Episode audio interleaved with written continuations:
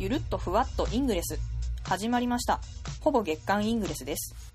この番組は2人が興味ある話題をゆるくふわっと不定期にお送りする番組です。福島から忠信が長野からずくなしがお送りします。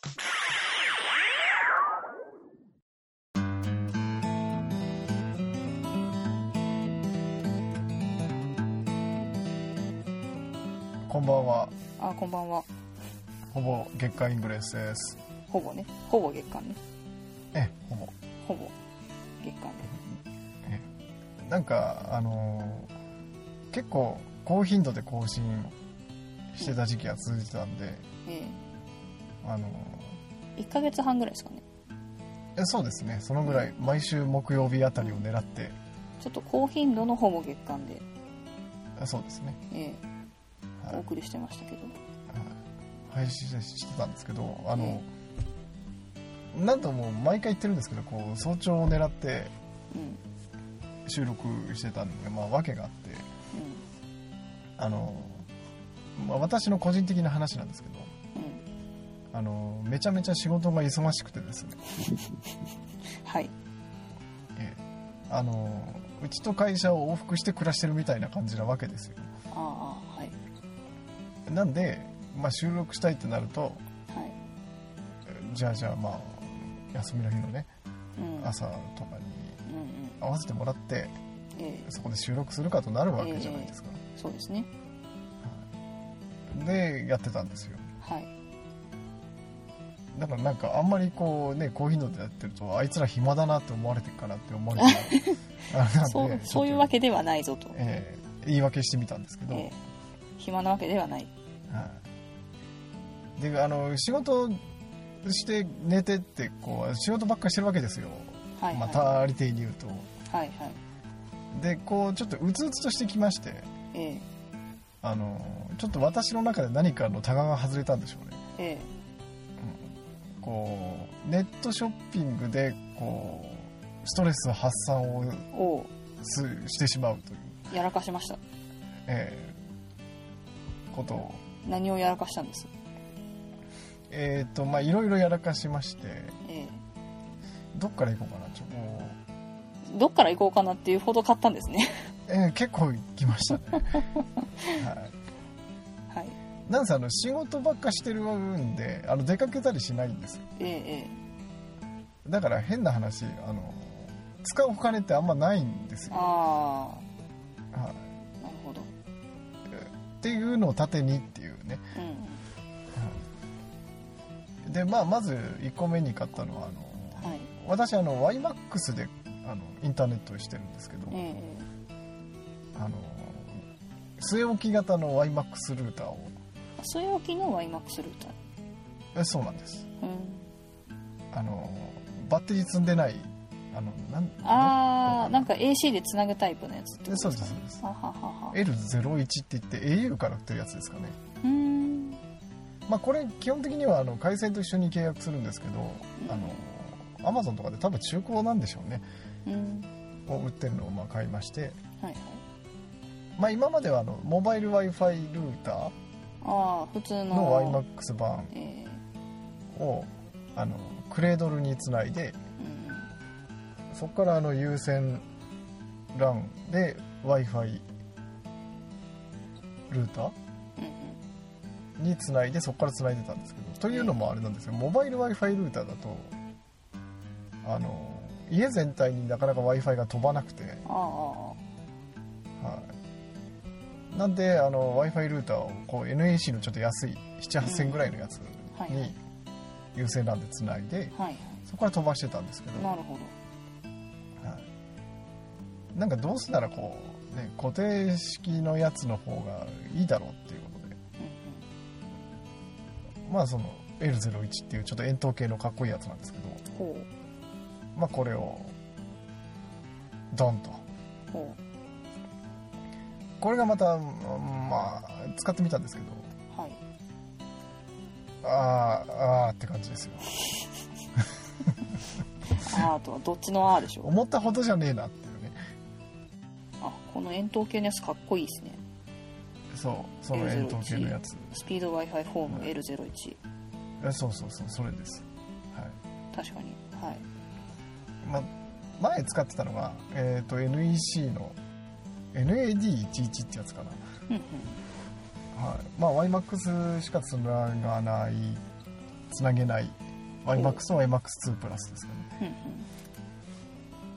うんなんですけどまあだいぶ古いやつうん。かな、2年か3年ぐらい前の発売のものなんですけど、まあ一つにはそのどうもそのルーター自体の w i f i のつかみがあんまり良くないっていうのがあってまあモバイルなんでしょうがないんですけど、うあと自分の持ってる機器との相性があんまり良くないみたいで w i f i の電波はバリバリあるのになんか突然インターネットに繋がらなくなってみたりっていうことがあってでまずそのちょっと前1年ぐらい前かなうんうん。に NEC の無線 LAN ルーター、まあ、w i f i ですよね要するに、はいはい。を導入したわけなんですよ。はいはい。でどうなるかっていうとその YMAX の NAD11 うんうん。は無線 LAN の設定を切ってうん。もう無線 LAN を発しませんと。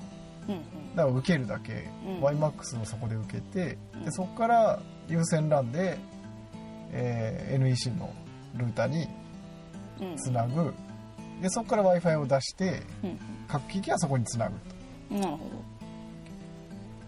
でこれがかなり良くてですね。どうん。良くてというかあのやっぱ専用品は専用品の強みがあるんだなと思って。うん。せいぜいあれですよ。本当に7000円とかうん。せいぜい前後ぐらいのあの NEC のや安いっていうかまあまああのエントリークラスのうん。W i f i ルーターなんですけど、はいはい。それでもあのやっぱ電波の飛びはいいしうん。でつ掴んだらまああのおかしな挙動をすることもないですし、なんで結構最近聞くのはあの繋がってるとその我慢して結構みんな使っちゃうらしいんですけど、えうんうん。あの w i f i ルーターはこう定期的に変えた方がいいらしいですよ。へえそうなんだ、はい。そうみたいですよ、そうなんですね。はなんかうちも最近 w i f i ルーターちょっとつながりづらいんでちょっと検討しようかなと思いますけど、いえーぜひぜひ。えあのー特にあんまりあの NEC もそうですけど国産はあんま良くないって話は聞きますね。えうーんそうなんですね。本当わかんないんですけどただまあ、N、国産で唯一使うなら NEC だろうみたいな話はあ聞きますけど、はあなるほど。い、それで私もあの NEC にしたんですけど、はい。そうか。えー。ででですよ。はい。それをまあ1個にしたいっていうのとうんうん。あの YMAX の電波据え置き型の方がやっぱ受信感度はいいっていう話を聞いて、であともう1個理由があってあの、Mac にあの有線 LAN でつなぎたかったんですよ。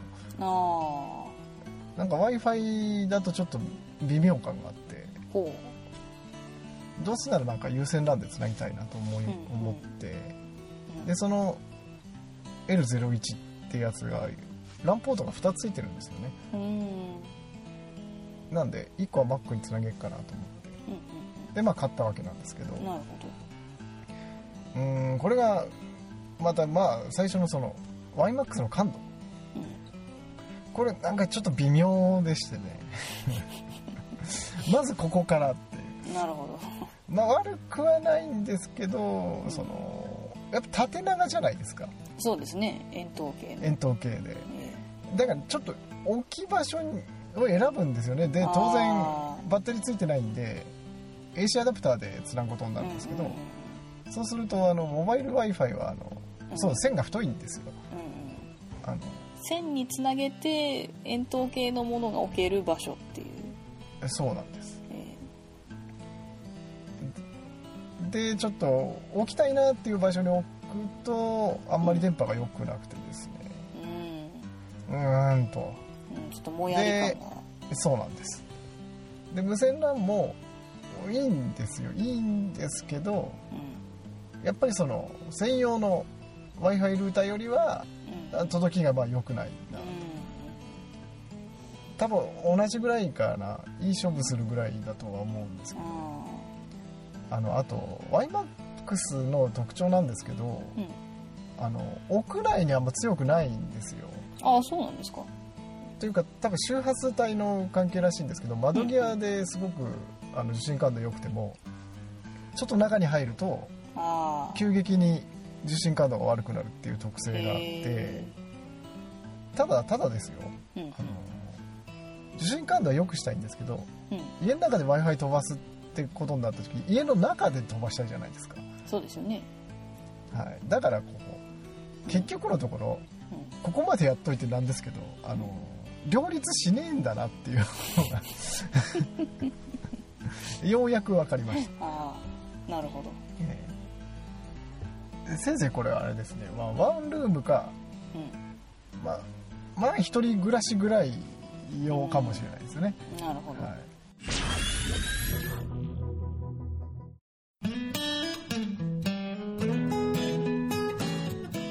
今にもこうポチりそうなのがうん。あの w i f i ルーターで最近すごく評判がいい。TP リンクっていうあのほ海外のメーカーですね。これどこのメーカーなんだろう TP リンク。うはい。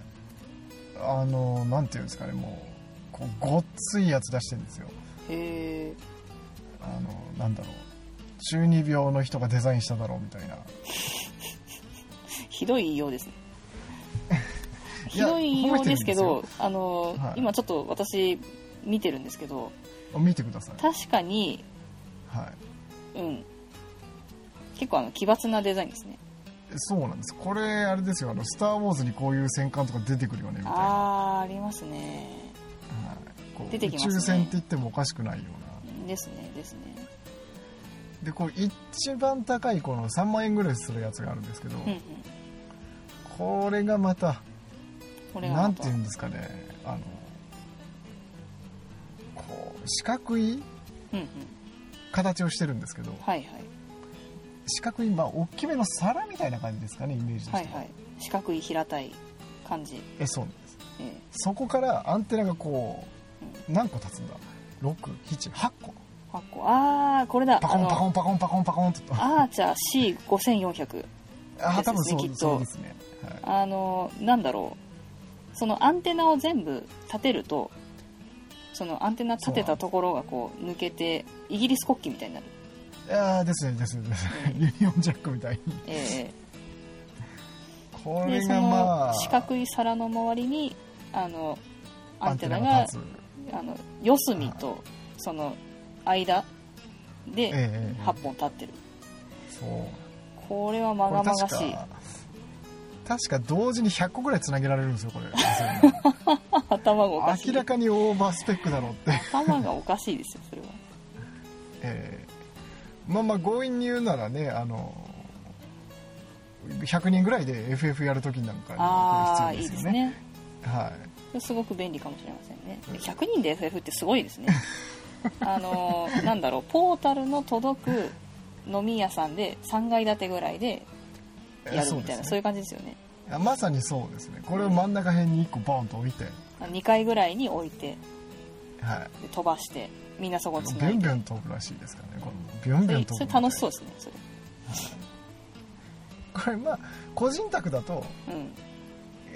C9 とかって言ったかな？1万円前後ぐらいのやつでいいみたいですけどね。十分すぎるっていう、あーあじゃあ C9 あのー、3つアンテナ立ってるやつですね。あーそうですよそうはいはい。です、それもまたなんか宇宙船みたいなんですけど、あはあ確かに。宇宙船っていうかなんかこうちょっと見た目がちょっとなんだろうちょっとおかしいですよね。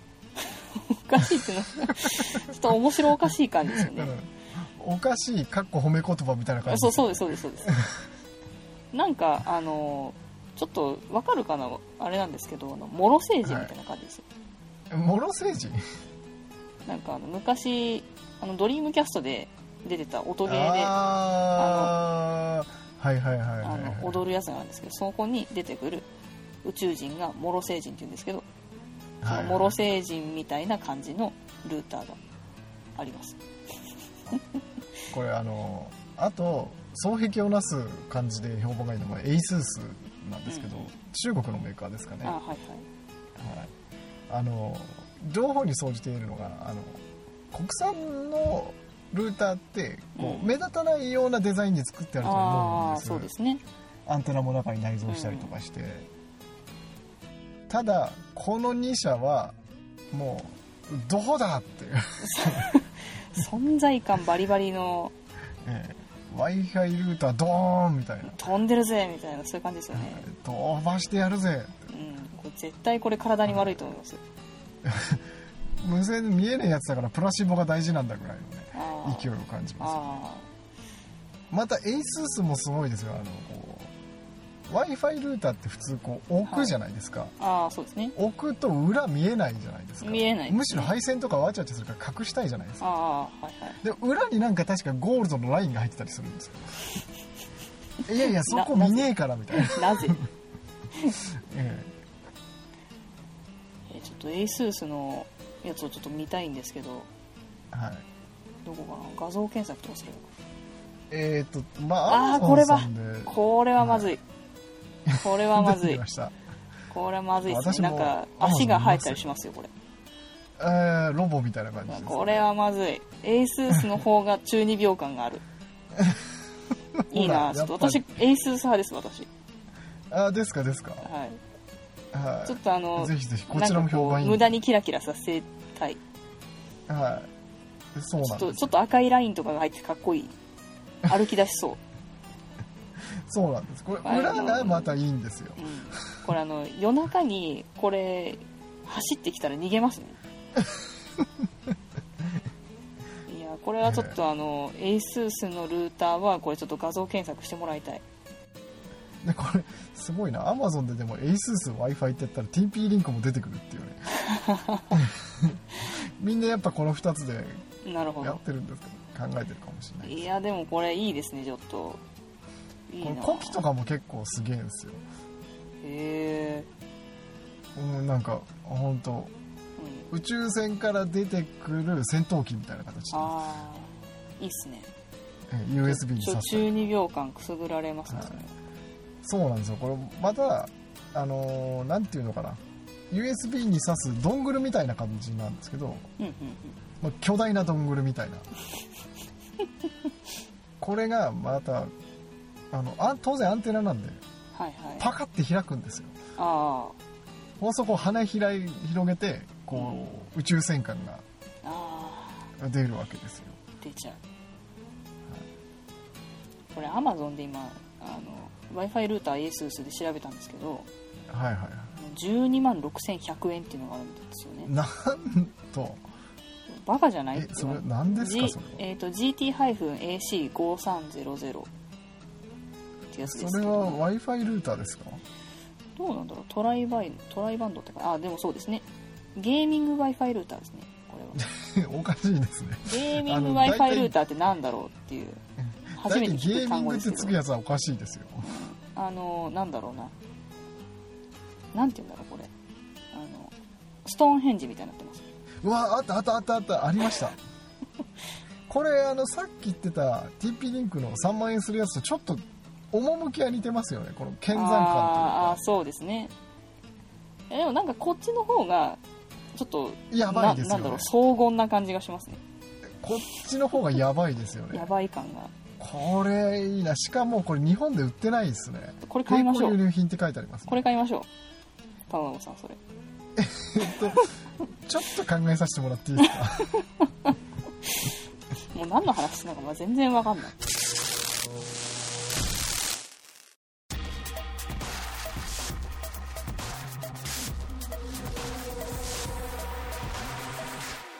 ほぼ月刊イングレス。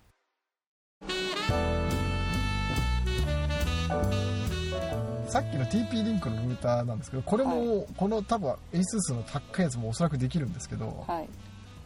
これ危ないなと思うのがはい。あの NAS って最近最近っていうかここ数年流行ってるじゃないですか NAS サーバー、はい。はいあれをこうポン付けすると勝手に設定できしてくれるみたいな機能がついてる。ああいいなそれいいですね。これやばいですよ。やばいですねそれは。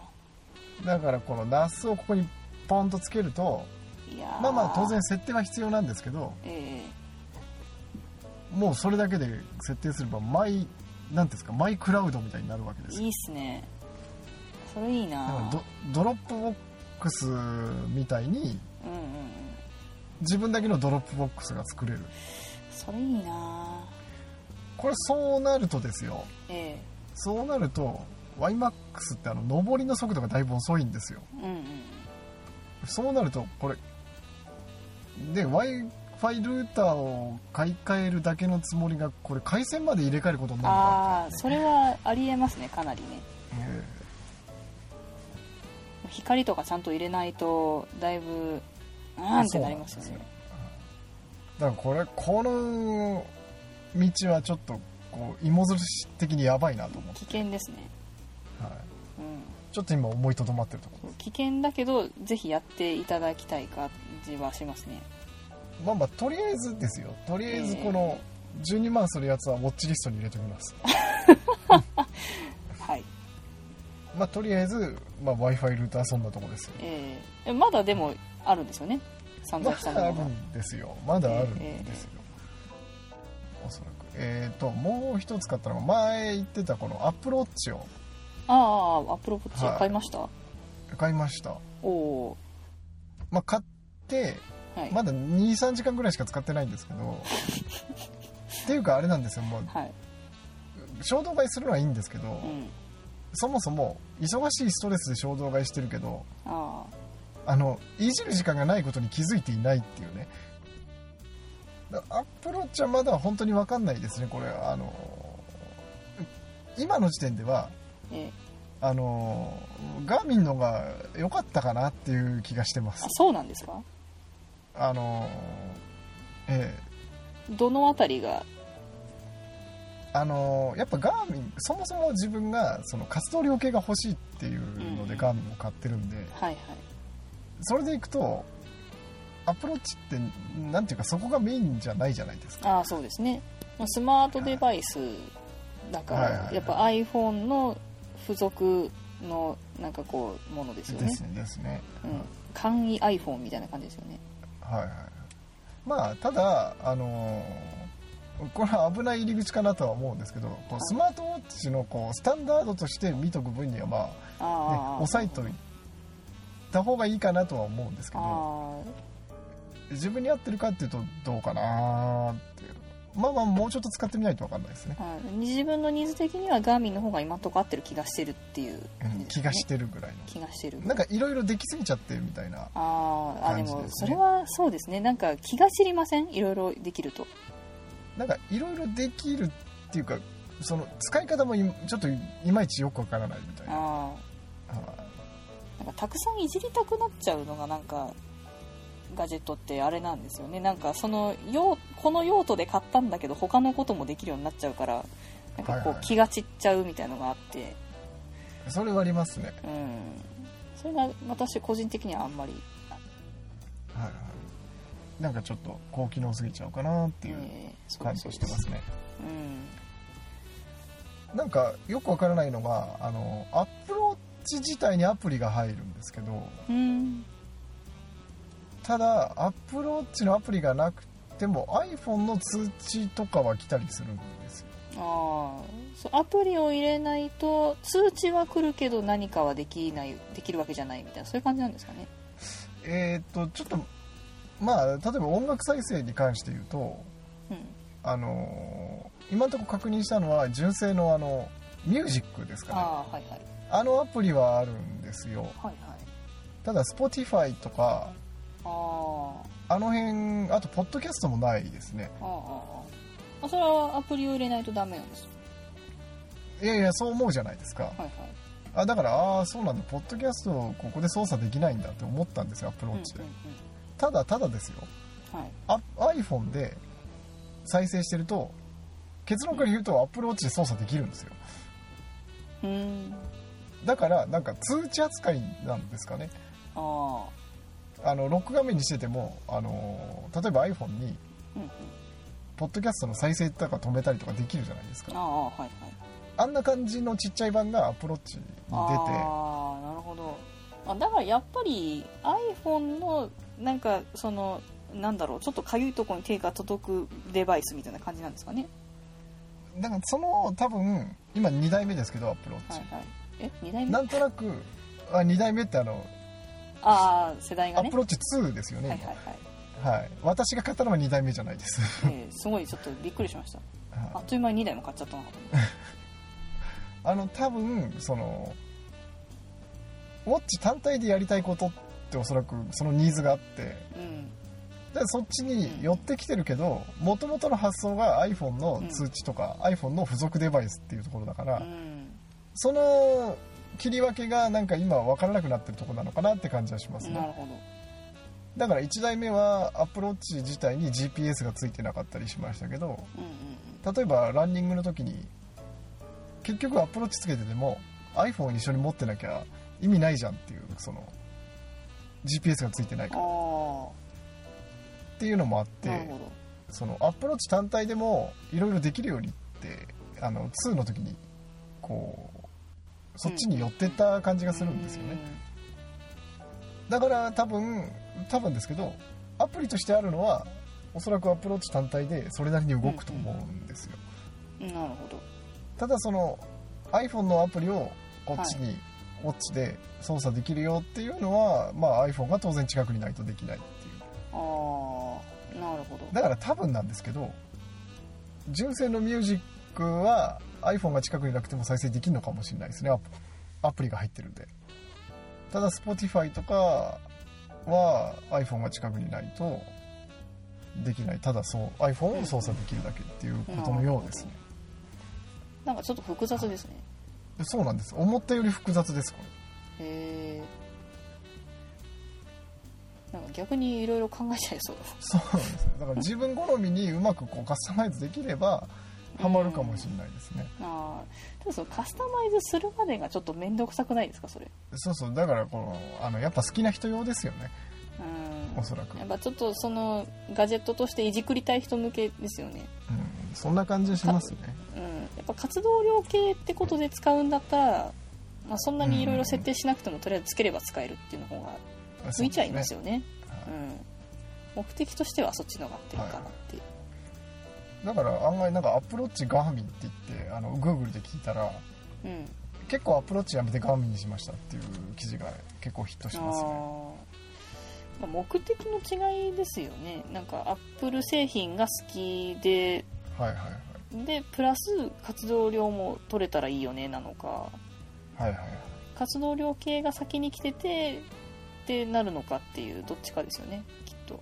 そうですねまあなんせまあ好みの問題なんですよねきっと多分。ですね。うん、はい。本当に多分そうだと思います。えーまあこればっかりは本当使ってみてってとこですからね。うん。またじゃああの後日談を。ですね。お待ちしております。はい。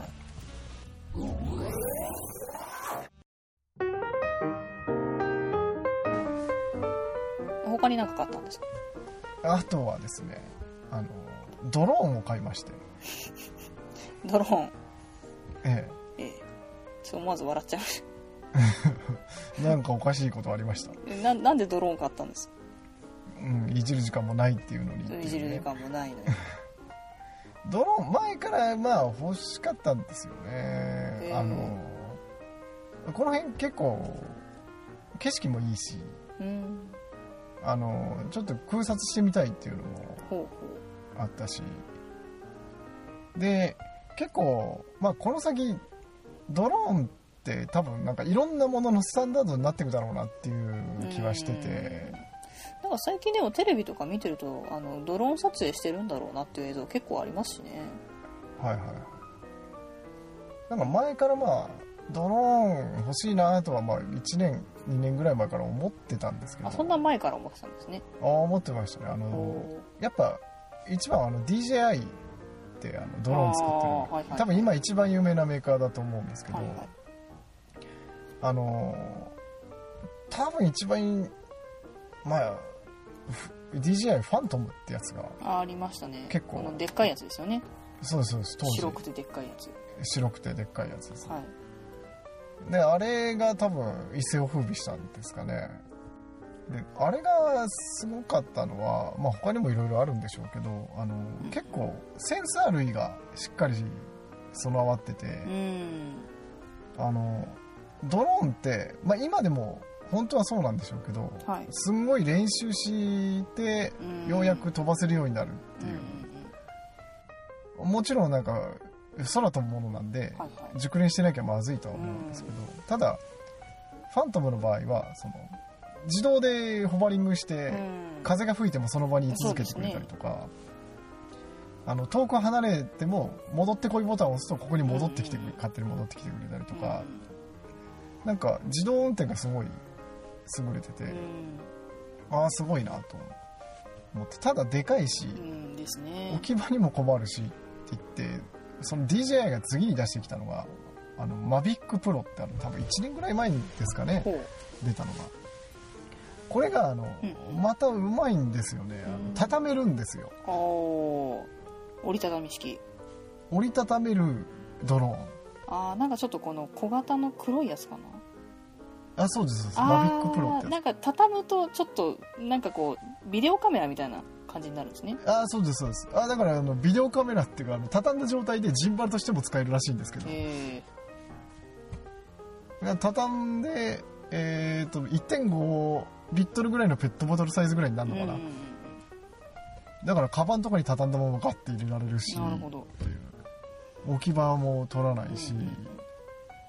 でさらにセンサー類も充実したし、っていううん。うわこれすげえの出したなと思って。これでもいいですね。そうなんですよ、うんうんでマビック欲しいなと思ってずっと思ってたんですけど、ええ。そうは言っても本体だけで確か10万ぐらいするんですよね、うん。確かもうちょっと安かったかな。ああ結構しますよね。本体だけだとただちょっと心もとないんで、うん。あのバッテリーがいくつかついてたりとか、付属品も込みで買うと、まあ、確か15万ぐらいしたと思うんですけど。あーでもこれちょっとかっこいいな。マビックはでも本当にいいですよ。ええ。これ畳んだ姿がかっこいいそうなんです。しかもそれ本当にスポッて入るんですよ。入るんですよって、まあでも持ったことないですけちょっとであの結局そして最近つい何ヶ月か前に出たのが、はい。スパークってやつですね。スパークはい。今度はマビックよりもちっちゃい。あー手のひらサイズ。そうですね。300g ぐらいなんですけど、これが出て。はいはい。で性能としてはあのーまあいろいろあるんですけどまあざっくり言ってしまうとマビックよりは劣るんですよね。ん。ちっちゃいけど劣る、はいはい。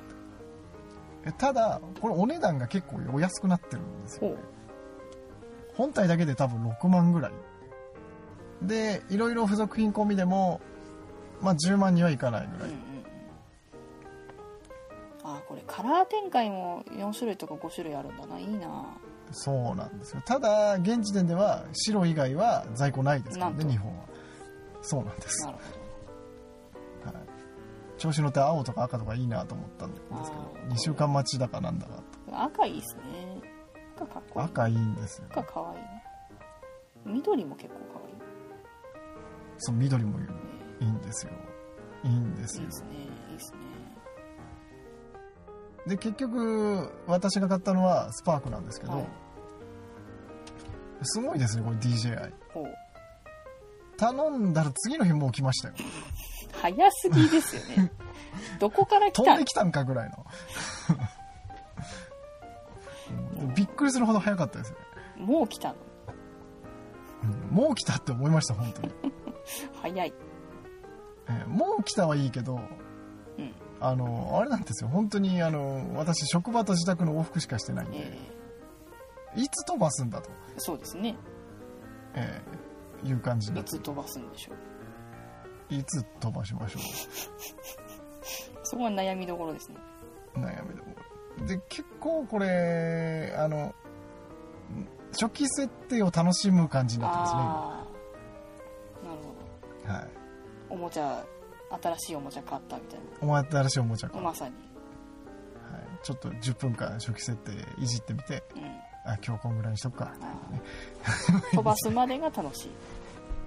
えただ案外これすごい簡単に飛ばせるみたいなうん。振り込みなんですけど、うんこれ意外と結構面倒くさい面倒くさいっていうのはあれかな、うん。はい、結構あのスマホとつないで飛ばせるみたいな感じなんですけど、あー。じゃあもう操作も結構簡単でって感じですかね。はい。いなただなんかいまいちうまくいかないですね。w i f i でつないでって言うんですけど。なんか QR コード読めって言って QR コードが潰れてて読み込めないし。みたいまあちょっとお茶目な、なまあ、この感じですね、辺は、ええこの辺はあれですね。おそらくあの中華クオリティですよねだから DJI は本当になんか中国の企業ですけど、今多分ドローンで今一番シェア持ってると思います。時も結構だって話題になりましたもんね。いやでもやり方がうまいですね本当に。あのマビックの時も、うん。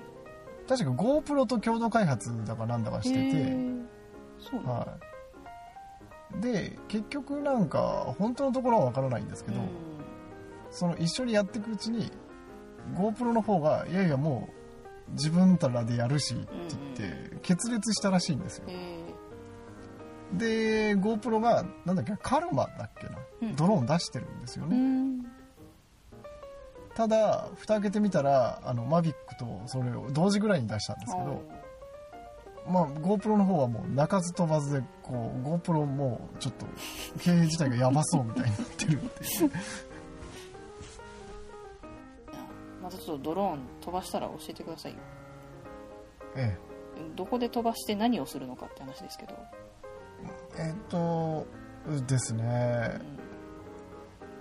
明る。い昼間昼間に時間取れたらやってみます いつになることやら。えーなんか許可とかいるんですよね飛ばすのに。えっ、ととかだって。200g 以上だと一応許可がいるんですけどうんあの飛行禁止エリアっていうのがあってですねうん。あの DJI のサイトかなで見れるんですけどうんうん。あの田舎の方に行くとあの要するに一番ネックになってくるのが住宅地というか人が密集してるところは飛ばしちゃダメだよ許可がなきゃっていうなってるんですけど、はいそこから外れてればあのひとまずはそこまで規制されないですよ、なるほど。で見てもらえば分かると思うんですけど田舎の方ってあの結構スカスカなんですよ、そうですね。はい、だからあのかえってあの東京とかだとドローン飛ばしに遠くまでって話になりますけどあ田舎の方だと本当に逆になんなんていうんですかねアドバンテージがあると思って。ああなるほでさらにその禁止されてないところだからって言ってあのあんまり人がいたりとか物があったりするところに飛ばしたくないじゃないですかそうどは言っても。そうですね。そうですねそういう意味でもある程度田舎の方がうんいいかなと、人いないところでちょっとね練習しようかなって、そうですね。まあ、いつになるんだって話ですけど。期待しております